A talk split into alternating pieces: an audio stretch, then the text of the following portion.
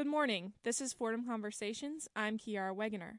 Robert Kennedy Jr. is an environmental lawyer and chairman of the group Waterkeeper Alliance. Kennedy paid a visit to Fordham as part of the American Age Lecture Series, co sponsored by the College Democrats Club. Kennedy was diagnosed with the vocal disorder spasmic dysphonia. He spent almost two hours arguing that Americans should set a global example by becoming energy entrepreneurs. He added that they should build a marketplace for electric energy.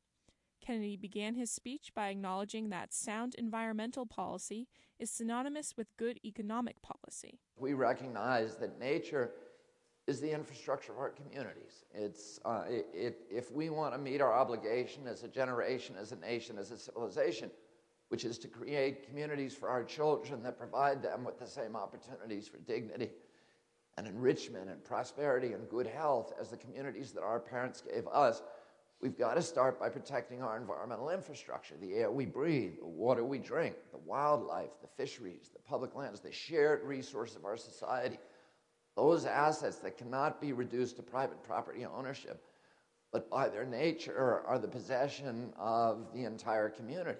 The, uh, the rivers, the streams, the the, the public lands, the landscapes that connect us to our past, to our history, that provide context to our communities, and that are the source ultimately of our values and our virtues and our, our, our character as a people. Now, if you listen to the big polluters and to their indentured servants on Capitol Hill and to their big, slick PR firms like Hill and Knowlton and, and Burson-Marsteller and to these all these phony think tanks they've created on Capitol Hill to justify, they pretend to be free market think tanks, but they're really, uh, their real function is to provide the, um, the underpinnings of, the, of a philosophy of corporate profit taking at any cost. And if you listen to the people, like the Heritage Foundation, the American Enterprise Institute, the Competitive Enterprise Institute, and there's about now there's several hundred of them. They're funded by big polluters mainly Koch brothers, Exxon, Chevron, and many of the other big polluters. And they, if you listen to them, what they'll say, that kind of one of their mantras is we have to choose between economic prosperity on the one hand and environmental protection on the other. And that is a false choice. In 100% of the situations, good environmental policy is identical to good economic policy if we want to measure our economy, and this is how we ought to be measuring it, based upon how it produces jobs and the dignity of jobs over the generations, over the long term, and how it preserves the value of the assets of our community. If, on the other hand, we want to do what the polluters would like us to do, which is to treat the planet as if it were a business in liquidation, convert our natural resources to cash as quickly as possible, have a few years of pollution based prosperity. We can do that, and we can, we can generate an instantaneous cash flow and the illusion of a prosperous economy. And we can make a few people rich by making everybody else poor. But our children are going to pay for our joyride. While speaking at Fordham University, Robert Kennedy Jr. continued to say that Americans are addicted to carbon. He said they're afraid to shift to electric energy, fearing it'll hurt the carbon industry and cripple the U.S. economy. But Kennedy says that's not true. Well, today we don't need to abolish carbon to understand that our deadly addiction to it is the principal drag on American capitalism. We're borrowing $1 billion a day in our country, mainly from nations that don't share our values in order to import a billion dollars of oil, again, largely from nations that don't share our values, some that are outright hostile to us. We are, we are, through our addiction to carbon, we are funding both sides of the war against terror. Uh, this hemorrhage of $750 billion, three quarters of a trillion dollars annually of American wealth, has beggared a nation that, when I was a little boy, owned half the wealth on the face of the planet. We give each year $1.3 trillion in subsidies to the oil industry. This week in the newspapers was a lot of discussion about President uh, Obama's plan to get rid of the direct federal subsidies to the, to the incumbents, to the carbon cronies, to oil, coal, and gas. Those amount to between 35 and 55 billion dollars a year, just federal cash that we're giving to them through the oil depletion allowance and through waiver of royalties and tax breaks and all these other things.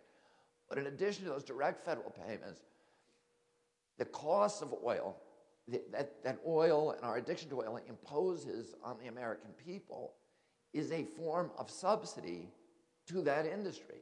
The $100 billion that we spend annually protecting the pipelines in the Gulf, that's money we could save if we weren't addicted to oil.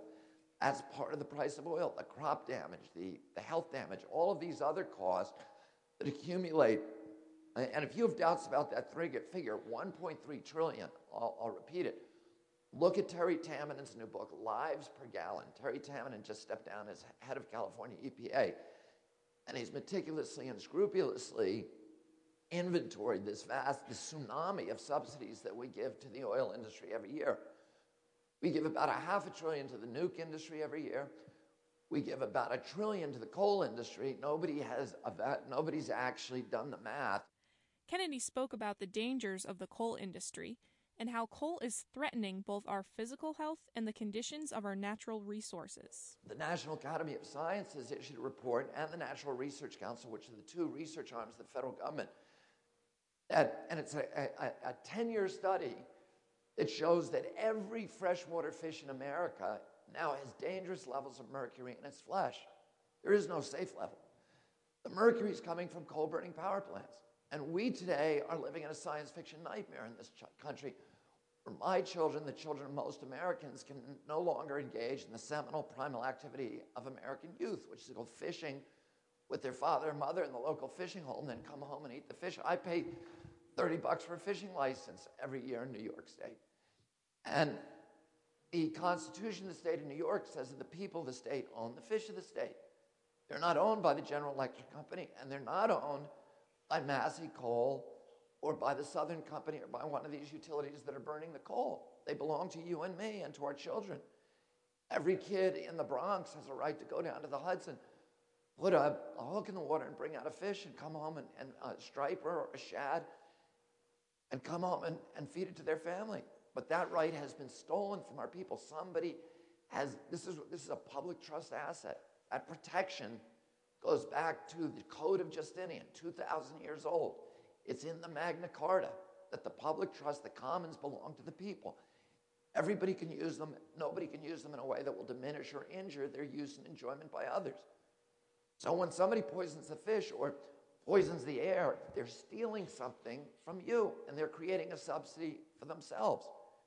So today, every freshwater fish, which is a public trust asset, is like stealing from the public treasury, has been liquidated so that you can't use it anymore. It's now been turned into profit and a subsidy by the coal industry. I got my um, mercury levels tested recently. And my levels are 10 times what EPA considers safe. I, I fish a lot and I eat a lot of the fish. So I was told by Dr. David Carpenter at SUNY Albany, who's the leading authority on mercury toxicity in this country, that a woman with my levels of mercury in her blood would have children with cognitive impairment. And I said, with brain damage. I said to him, You mean she might have? And he said, No, the science is very, very certain today. Her children would have some level of permanent neurological injury. I'm Kiara Wegener, and this is Fordham Conversations. You're listening to Robert Kennedy Jr., who recently spoke at Fordham University about sound environmental policy. He went on to stress the importance of developing a true free energy grid. But he acknowledged some of the barriers that are preventing the U.S. from transitioning to a free energy marketplace. The barrier to us transitioning to this local, you know, wholesome energy economy is are, are three things. We have an administration that wants to do it. The, they, they face three problems. One, the subsidies to the incumbents. And um, those subsidies, again, the cap and trade system was supposed to remedy those subsidies. Um, President Obama is banning direct subsidies and getting the, you know, the G12 nations to do the same. Um, but even with the subsidies, solar and wind has gotten so cheap. In the last three years, solar has dropped from 78 cents, solar panels have dropped from 78 cents a kilowatt to 38 cents, and they're still plummeting. So solar and wind are now so cheap that they are essentially at grid parity. They can produce energy, financing costs, installation costs, everything else, at 11 cents a kilowatt hour. And uh, these, new these new geothermal systems can do the same thing. So even with the subsidies, we're at parity with them. Um, number two is we don't, and this is probably the most important problem, we don't have an electric grid in this country that can carry these new currents of energy. The electric grid that we have was completed in 1930. It's antiquated. It was. It's overpowered now. It's. Uh, it's. Uh, it's overused, but it's underpowered, um, and it is incapable of doing long-haul transmission of energy. And it's stupid. It's not a smart grid. It's a stupid grid. The um, the North Dakota farmer, you know, if you go to North Dakota, I'm on the board of the biggest green tech venture capital firm in our country, and it's, it's extremely pop, profitable, incidentally. Um, the pension funds that invest in us, CalPERS the biggest pension fund in the country, and this is our third fund, and they invest in us. We're in their top 10 funds of all industries. So, you know, green tech is a very profitable uh, investment if it's done well. But my group wants to go into North Dakota and put wind turbines on every, every farm in the state. The farmers in North Dakota, every farmer wants this. Why? Because their cornfield is worth $800 if there's corn on it. If there's corn and a wind turbine on it, it's worth $3,000. It creates local jobs, it creates huge prosperity and cash for the farmers, it rege- regenerates the local economies rural economies which are declining. It allows farmers, family farmers, to hold onto their farms, which is a really important thing for American democracy. So everybody wants it. You have not just us, but huge players like Siemens and Vestas and, and, um, and uh, General Electric and Warren Buffett and T. Boone Pickens with mountains of cash you know, surrounding the state of North Dakota. Everybody wants to go in there and build, build wind turbines. The problem is the North Dakota wind farmer cannot get his electrons to markets in Cleveland and Cincinnati and Columbus and St. Louis and New York and New Orleans because they will diffuse in the lines before they cross the North Dakota border. After 300 miles, the electrons are gone. So, you, you know, we need to build in this country, we need the same kind of program that President Eisenhower had during the 50s and 1960s which, um, you know, when he built the national highway system, where we build a national grid of energy that reaches every American home and allows us all to participate in the electric grid in this country, in a new marketplace in this country, and then we need a marketplace. Right now, and this is the third problem, the electric grid in this country is controlled and regulated by 50 public utilities commissions, one in each state, and 120 control districts. They each have their own set Byzantine set of arcane and, and, and balkanized rules that restrict access to the grid. And the rules are irrational. They do, you know, the free market capitalism is a great thing. It's the greatest economic engine ever created. But it has to be harnessed to a social purpose. It's a tool, it's like a hammer. You wouldn't worship a hammer, you use it to build something that's good for your children. And the free market system is a great thing, but it has to be regulated by rules that are aligned with the public interest, that serve the public interest. That, you know, if you just let it go, you create a feudal plutocracy of the kind that our ancestors escaped Europe to come here. That's what, you know, unrestrained free market capitalism, it's not a free market anymore because it's a monopoly capitalism, which is not free.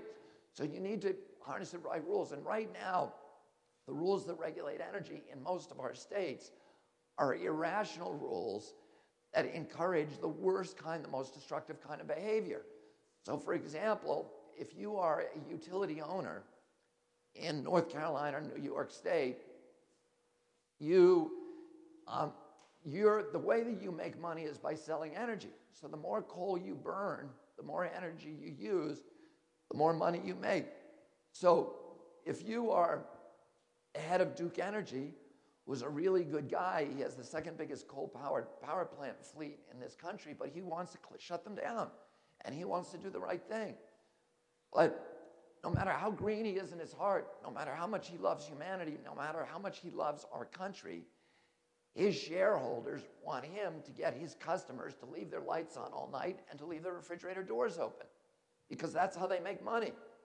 So What we need to do is to rewrite the rules in this country so utility CEOs and utilities can make money by doing good things.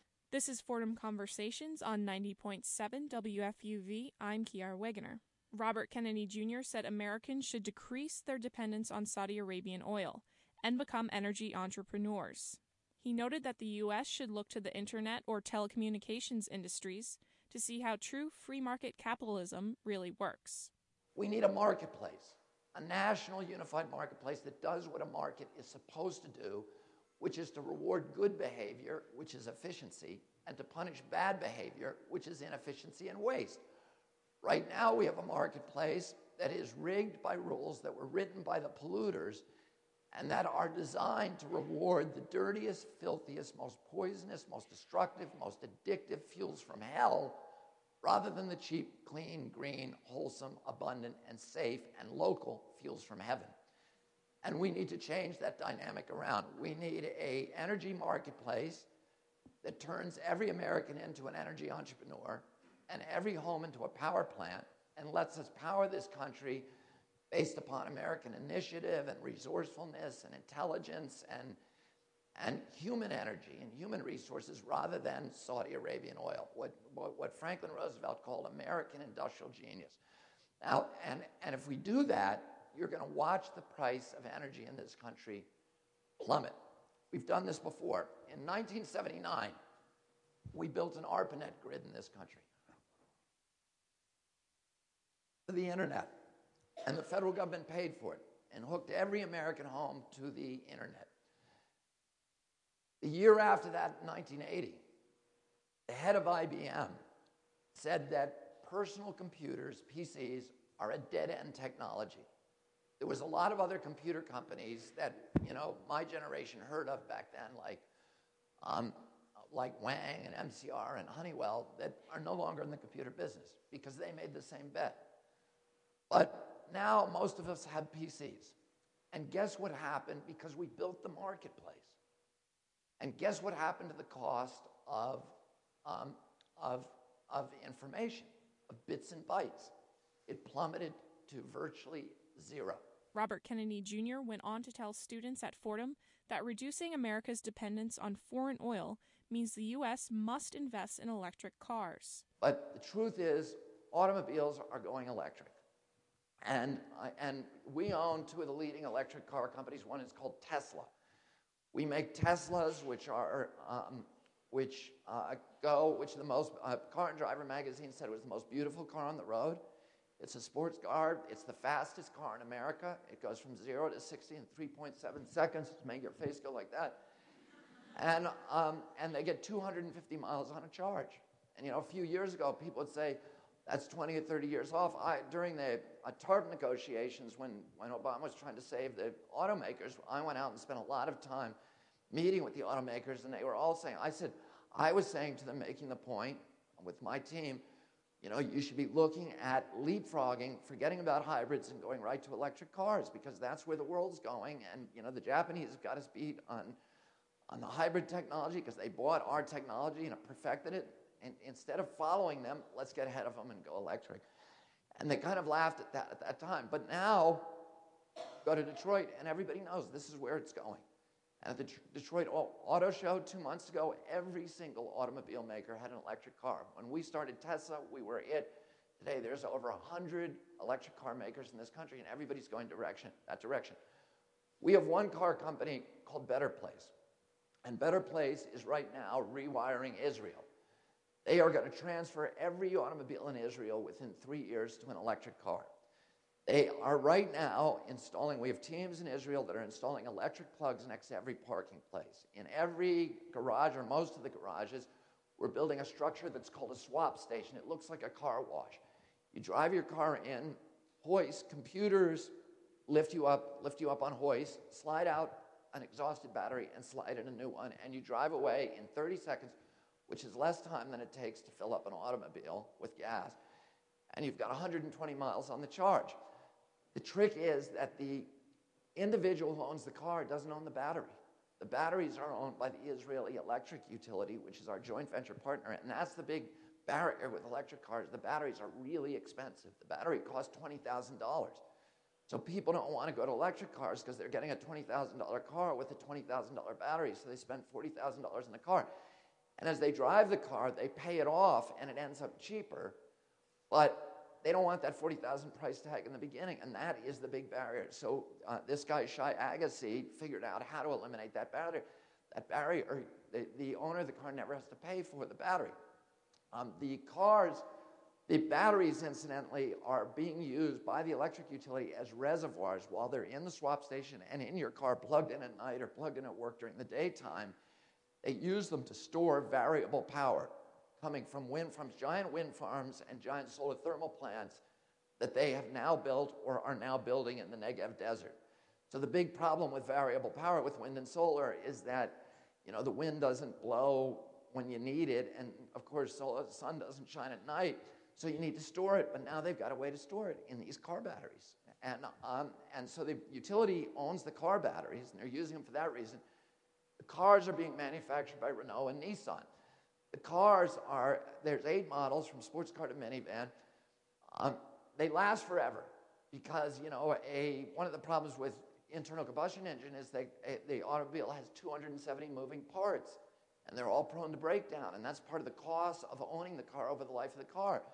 But if you own an electric car, there's like five moving parts, you know, the wheels, the axles, the doors, and the windshield wipers, and that's it. You know, and so there's nothing really to break down, so that car will last forever. And the the cars cost us about $12,000 each to manufacture, but we are giving them away for free to every driver in Israel. The same way that your, uh, your cell phone provider gives you a cell phone for free, and we make up our money by uh, charging the, the car owner a premium on their electric bill over the next three years, five years, or seven years, depending on what contract they sign with us. So, and the reason we're able to do that is because of the huge delta between driving an electric car and driving an internal combustion engine. Internal combustion engines are just in, inherently expensive and inefficient. If you drive an internal combustion engine, you're bringing a 500 pound power plant everywhere you go. So you go buy a 10 pound bag of groceries, you got to carry a 500 pound power plant with you.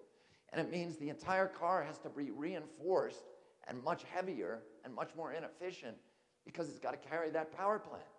So if you eliminate that power plant, it's much more efficient. A, a, an internal combustion engine costs in Israel 60 cents a mile to drive over the life of the car. In our country, about 45 cents because we subsidize gasoline, which they don't do in Europe or Israel.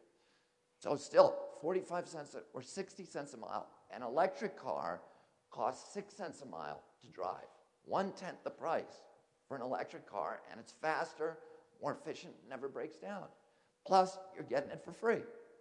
So, um, Israel, we complete build out of this system in three years. Then the government of Israel, which is our other joint venture partner, is slapping a 78% tax on all new internal combustion engines and raising it every year until they're taxed out of existence, which won't take long because nobody's going to buy an internal combustion engine when they, they can get a car from us, a better car from us for free. So um, the reason Israel's doing it is because Israel gets its, its oil now from Egypt, and Egypt, you know, gets it from, from Crazy Town. And, uh, and, and so, you know, they want to get off it because it's national security.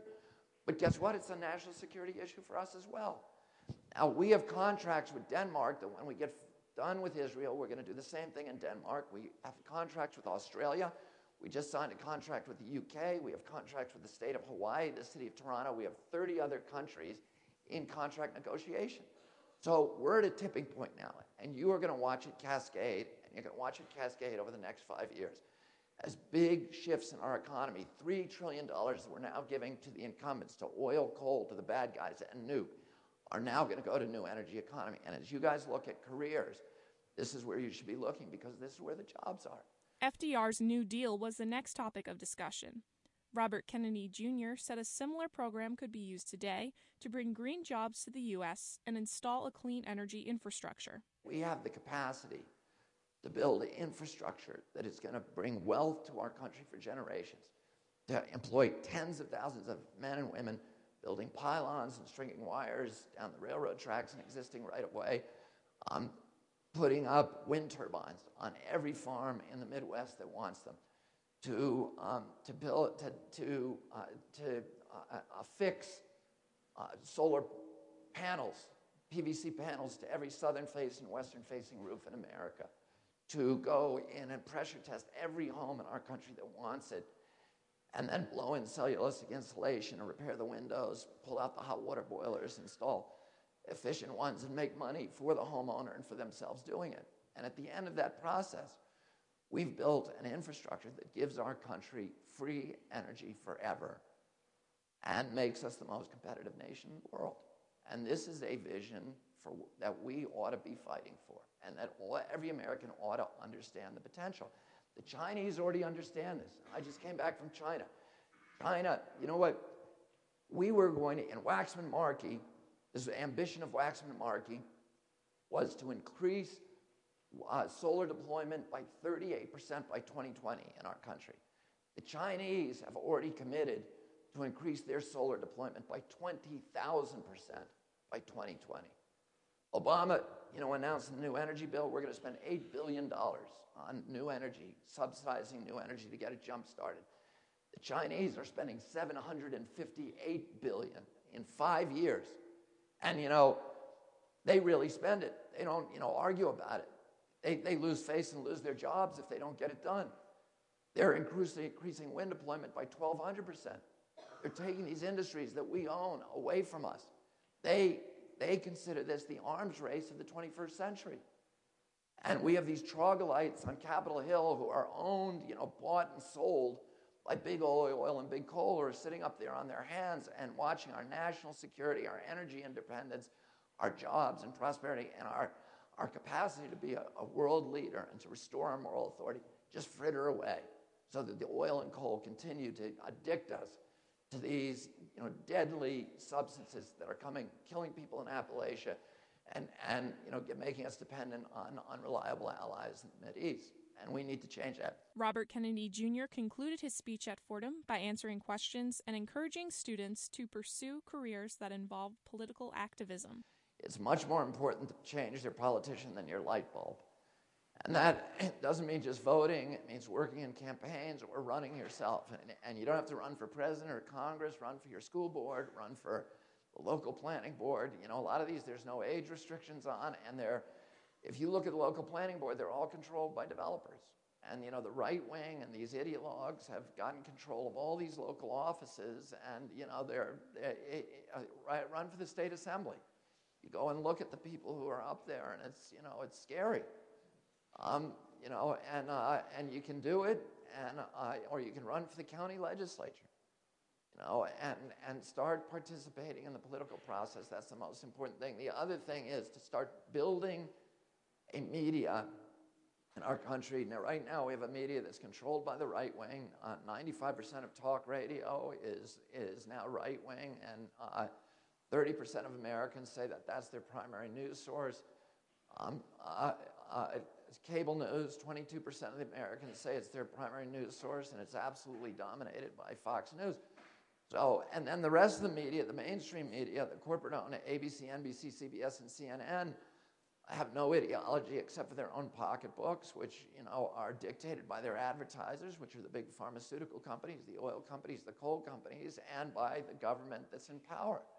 So they're not, you know, giving you, giving us independent news. And I can tell you, you know, story after story of, of advertisements we've tried to run, and you know, they shoot us down. They won't let us, you know, talk about things that are genuinely controversial outside of the narrow boundaries about of what's acceptable. Um, and uh, and you know, we have we have now with the internet developing there's all kinds of opportunities to develop ways of communication that get the truth to the American people, and your generation is really going to be kind of in charge of that. And one of the ways to do that is to, um, you know, is to is to try to devise and develop ways of of, um, of alternative medias where we can get the truth to the American people. This has been Fordham Conversations. Stay with us. George Bodarky and Cityscape are next on 90.7 WFUV. For Fordham Conversations, I'm Kiara Wegener. Took all the trees and put them in a tree museum. And the charge the